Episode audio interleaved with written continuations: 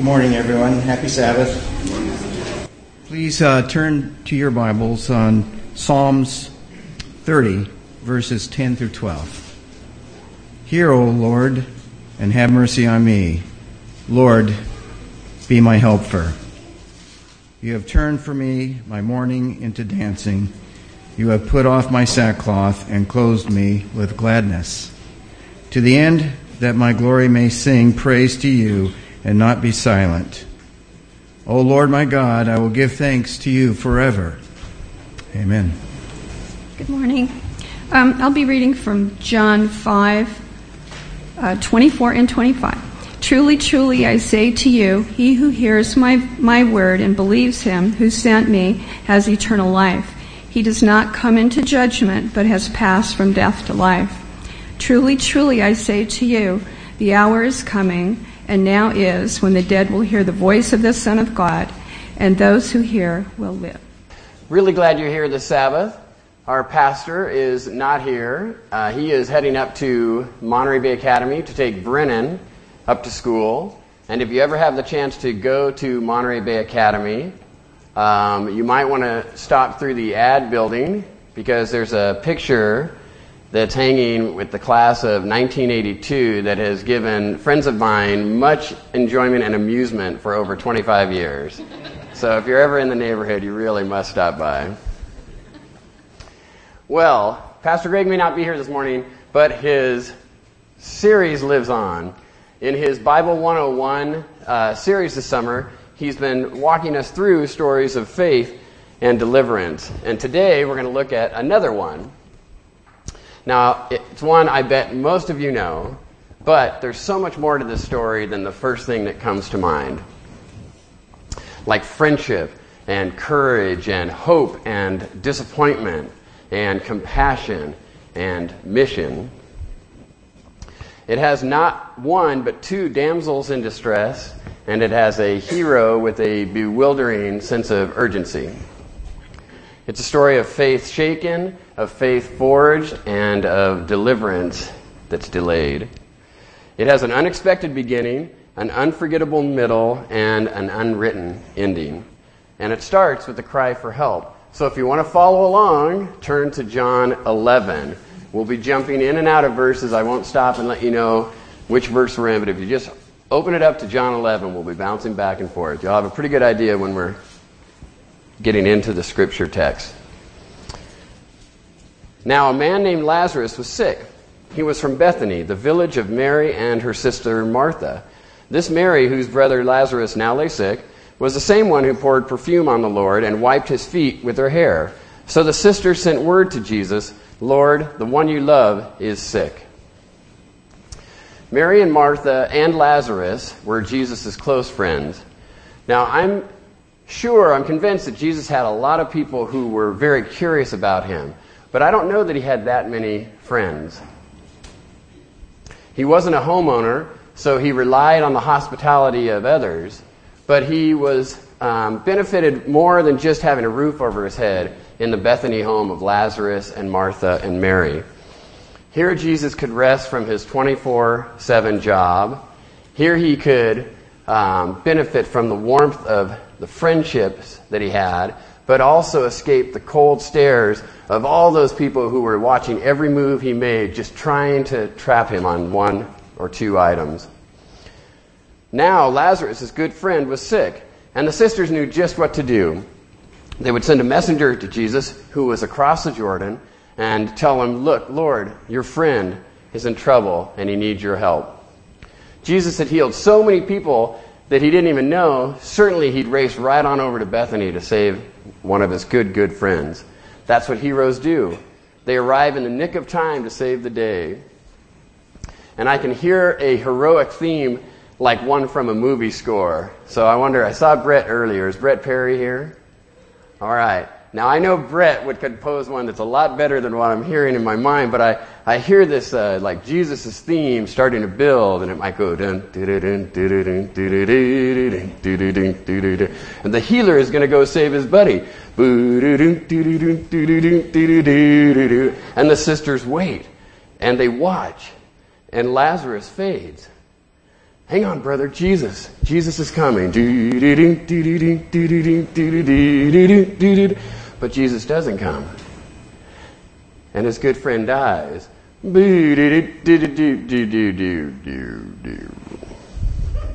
What kind of hero is this? What kind of friend is this? Where was Jesus when Lazarus needed him? Now, if I asked you how many people have experienced disappointment, I bet I'd see a lot of hands. Let's find out if I'm right. How many of you have experienced disappointment? Okay, all right. Now, I grew up a Rams fan. so every winter, disappointment was hand delivered in the playoffs by either the Vikings or Milton who? The Cowboys. Almost every year they would beat the Rams in the playoffs. But that disappointment was nothing like the disappointment I felt and experienced when my boyhood team moved out of my city and left the whole town, moved to another city, which is, oh, by the way, where they won their first and only Super Bowl.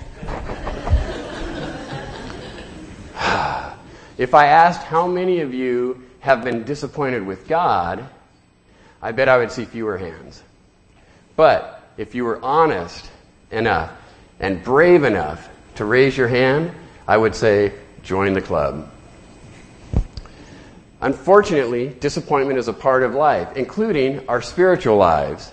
And many of yours and my spiritual ancestors have wrestled with questions like, why is this happening to me?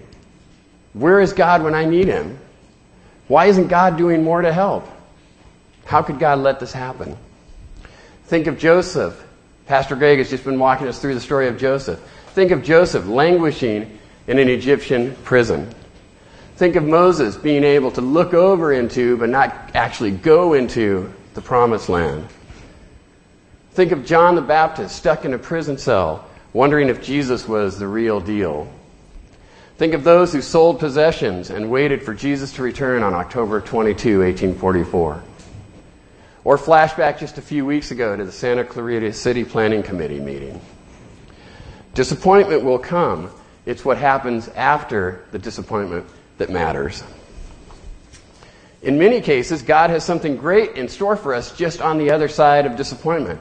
Joseph, as we heard last Sabbath, rising to second in command in Egypt. Moses rising to a far better promised land. In some cases, God has to recalibrate expectations. To John the Baptist's messengers, he said, Go back and tell John what you've seen and heard. The blind see, the lame walk, Lepers are cured, the deaf hear, the dead are raised, and the good news is preached to the poor. Aren't those the messianic calling cards that Isaiah had prophesied about? Weren't those the words Jesus read in the temple from the scroll and then said, Today these words are fulfilled in your hearing? Jesus' message to John seems clear. If this isn't what you were expecting, then what kind of Messiah are you looking for? Blessed are those who do not fall away because of me. With their brother in a tomb and Jesus nowhere to be seen, would Mary and Martha fall away? We pick up the story, but with a scene change. Now we're with Jesus and his disciples across the Jordan. Okay, verse 4. When he heard this, Jesus said, This sickness will not end in death. No, it is for God's glory, so that the God's Son may be glorified through it. Okay. It says, Jesus loved Mary and her sister and Lazarus. Uh huh, that's more like it. And then he says, Yet when he heard that Lazarus was sick, he stayed where he was two more days. What? He's staying there two days? He's the cavalry. Except the cavalry is not going anywhere. The damsels are in distress, and instead of a hero in action, we have an inaction hero. Where's the feel good in this feel good story of the summer? And then, just like that, he decides it's time to go. Then he said to his disciples, Let's go back to Judea. Hmm, hmm. But he doesn't tell them why, and there's just one little problem. But, Rabbi, they said, a short while ago, they tried to stone you. The Jews tried to stone you, and yet you were going back there? Well, yes, they had a point. They're talking about what happened earlier in John 10, if you want to turn back a page, starting in verse 24. The Jews gathered around him, saying, How long will you keep us in suspense? If you are the Christ, tell us plainly. Jesus answered, I did tell you, but you didn't believe. The miracles I do in my Father's name speak for me, but you do not believe because you are not my sheep. My sheep listen to my voice. I know them, and they follow me. I give them eternal life, and they shall never perish. No one can snatch them out of my hand. My Father, who has given them to me, is greater than all. No one can snatch them out of my Father's hands. I and the Father are one. Again, the Jews picked up stones to stone him. But Jesus said, I have shown you many great miracles from the Father. For which of these do you stone me? We are not stoning you for any of these, replied the Jews, but for blasphemy, because you, a mere man, claim to be God. Well, the leaders would have had a case, possibly, if Jesus were just a man. But their expectations of a Messiah pre- prevented them from believing that Jesus might actually be the one. He might actually be God's son. And although they tried to seize him and kill him, Jesus got away. So now he wants to go back there?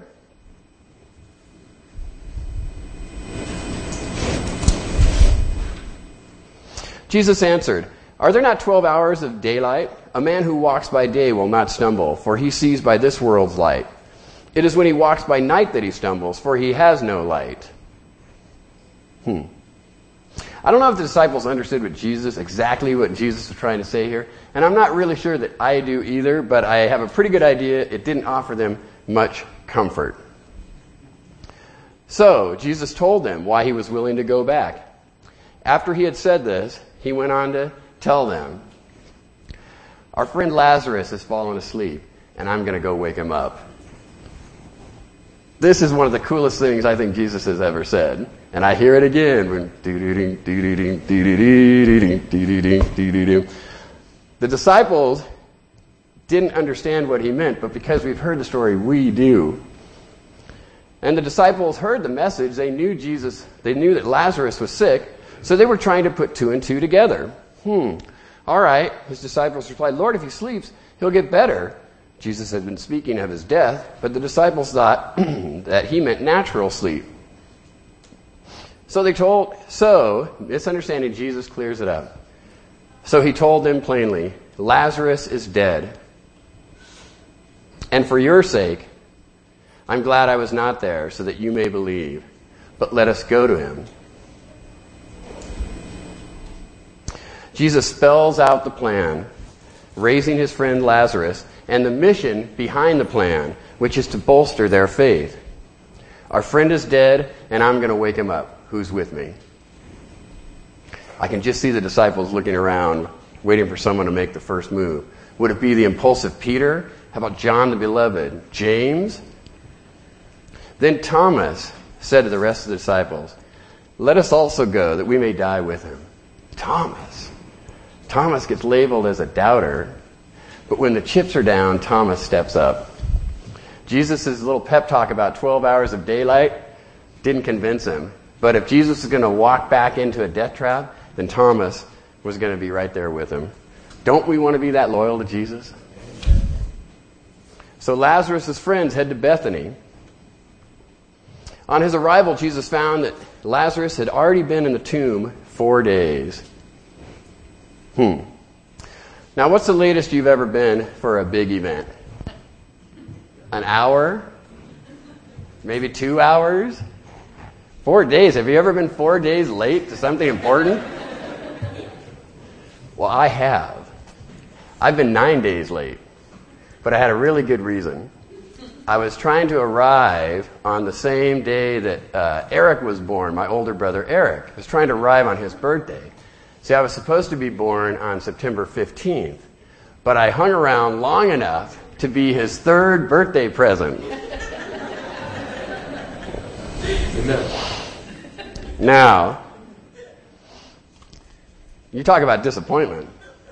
Instead of whatever toy he wanted for his third birthday, he gets me. Happy birthday, Eric, and no, we're not taking him back.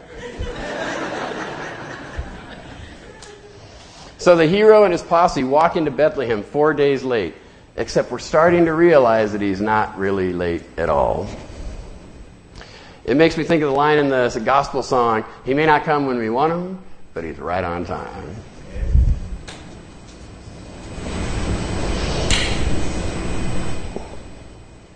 Bethany was less than two miles from Jerusalem, and many Jews had come to Martha and Mary to comfort them in the loss of their brother.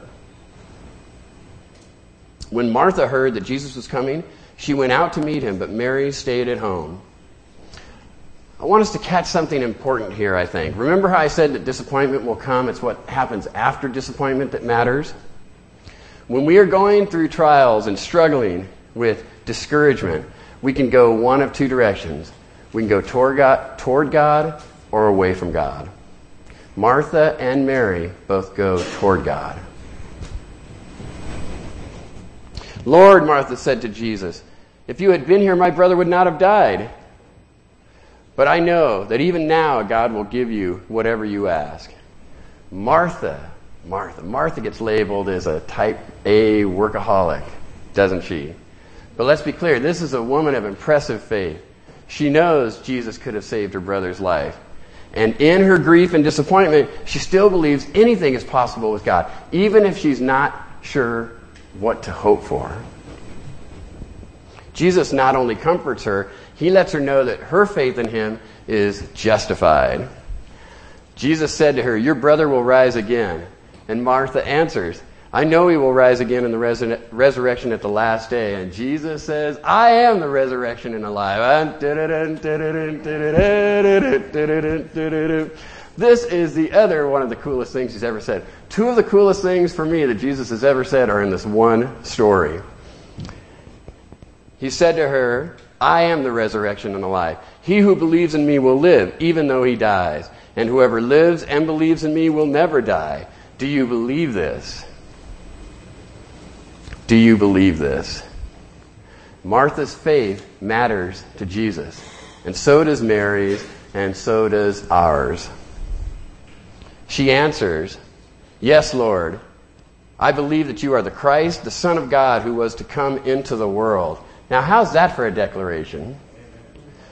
Martha's faith may have been shaken, but she still believed in Jesus. And after she had said this, she went back and called her sister Mary aside. The teacher is here, she said, and is asking for you. When Mary heard this, she got up quickly and went to him. Now, Jesus had not yet entered the village, but was still at the place where Martha had met him. When the Jews who had been with Mary in the house, comforting her, noticed how quickly she got up and went out, they followed her, supposing she was going to the tomb to mourn there. When Mary reached the place where Jesus was and saw him, she fell at his feet and said, Lord, if you would have been here, my brother would not have died. Mary, like Martha, went to Jesus, not away from him in her grief. And let's understand, part of the sister's disappointment was that they correctly believed that Jesus had the power to help their brother. But while they understood Jesus' power, they did not know his plan. When Jesus saw her weeping, and the Jews who had come along with her also weeping, he was deeply moved in spirit and troubled. Where have you laid him? he asked. Jesus seems to be experiencing many emotions. There's sadness, certainly, at the grief that he's witnessing with the sisters that he loves. But some translations also use the word anger in here. And what might he have been angry at? It could have been the centuries of human suffering that sin had caused. It could have been in the hypocrisy of some of the people that might have come over from Jerusalem who were outwardly mourning with Martha and Mary while inwardly trying to plot a trap to kill the Son of God. Or he may have been frustrated at the stubbornness and hard heartedness of the people who rejected the gift of salvation that he offered. Then the hero did something that's hard to overstate. Jesus wept. Now, this was the verse we all wanted when we were in uh, grade school for memory verses because it was two words. But these two little words have one colossal truth. Even though Jesus was moments away from providing a solution to the problem, he wept. Why? Because Jesus knows what hurting feels like. Isaiah 53 tells us he was despised and rejected by men, a man of sorrows and familiar with suffering. Surely he took up our infirmities and carried our sorrows. He knows what our pain feels like because he carries it, all of it and it breaks his heart. There's another lesson here for us. Jesus won't steer us safely around every trial that comes our way, but He will go with us through them. He weeps when we weep and rejoices when we rejoice.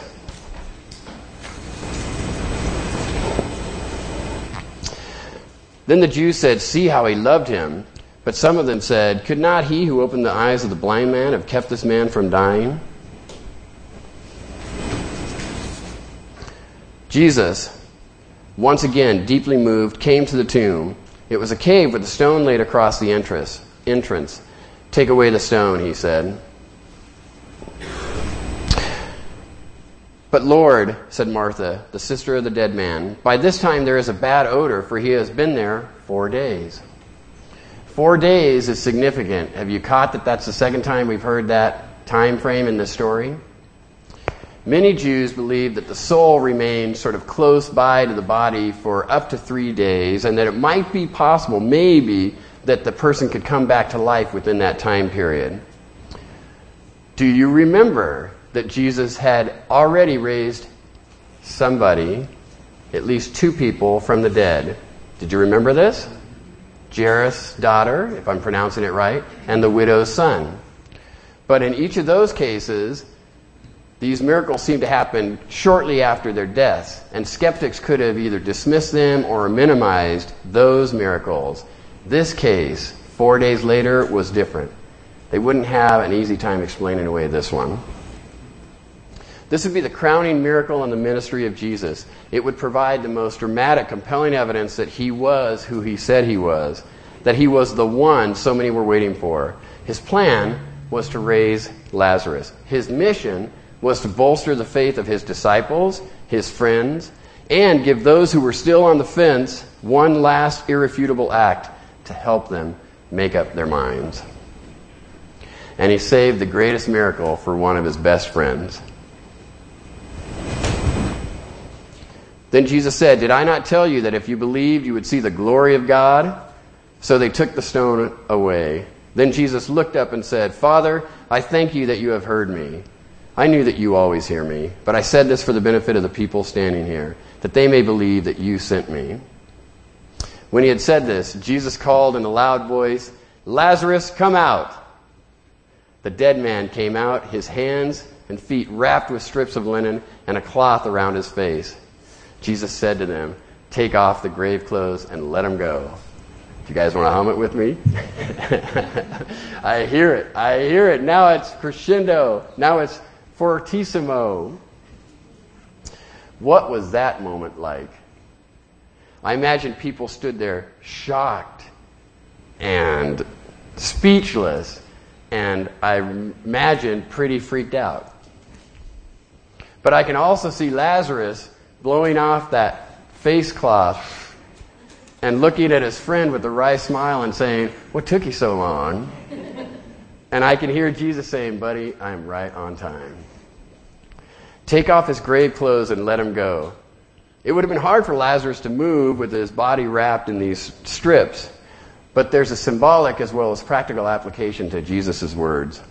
If there are any grave clothes that hinder us from stepping into the abundant life that Jesus has in store for us, we should shed them. And we may need our friends to help get us out of those grave clothes, or they may need our help. But nothing should hold us back when we respond to Jesus. Therefore, many of the Jews who had come to visit Mary and had seen what Jesus did put their faith in him. Jesus' miracle paid dividends. It forged the faith of many who now believed in him. But the rescue mission came with a cost. He became a marked man and he would be dead within a few months. And in those dark hours between Friday afternoon and Sunday morning, disappointment and uncertainty would shake the faith of many. But they needed only to remember the words he spoke. We find them in John 10. I am the good shepherd. The good shepherd lays down his life for his sheep. I lay down my life only to take it up again. No one takes it from me, but I lay it down of my own accord. I have authority to lay it down and authority to take it up again. This command I received from my Father. In other words, Jesus is stronger than death. And when he rose from the grave, he wasn't the late Jesus Christ. He was alive and well and greater than ever. His mission didn't end with Lazarus, and it didn't end with his own resurrection. I tell you the truth, he says in John 5, 24 and 25. Whoever hears my word and believes him who sent me has eternal life and will not be condemned. He has crossed over from death to life.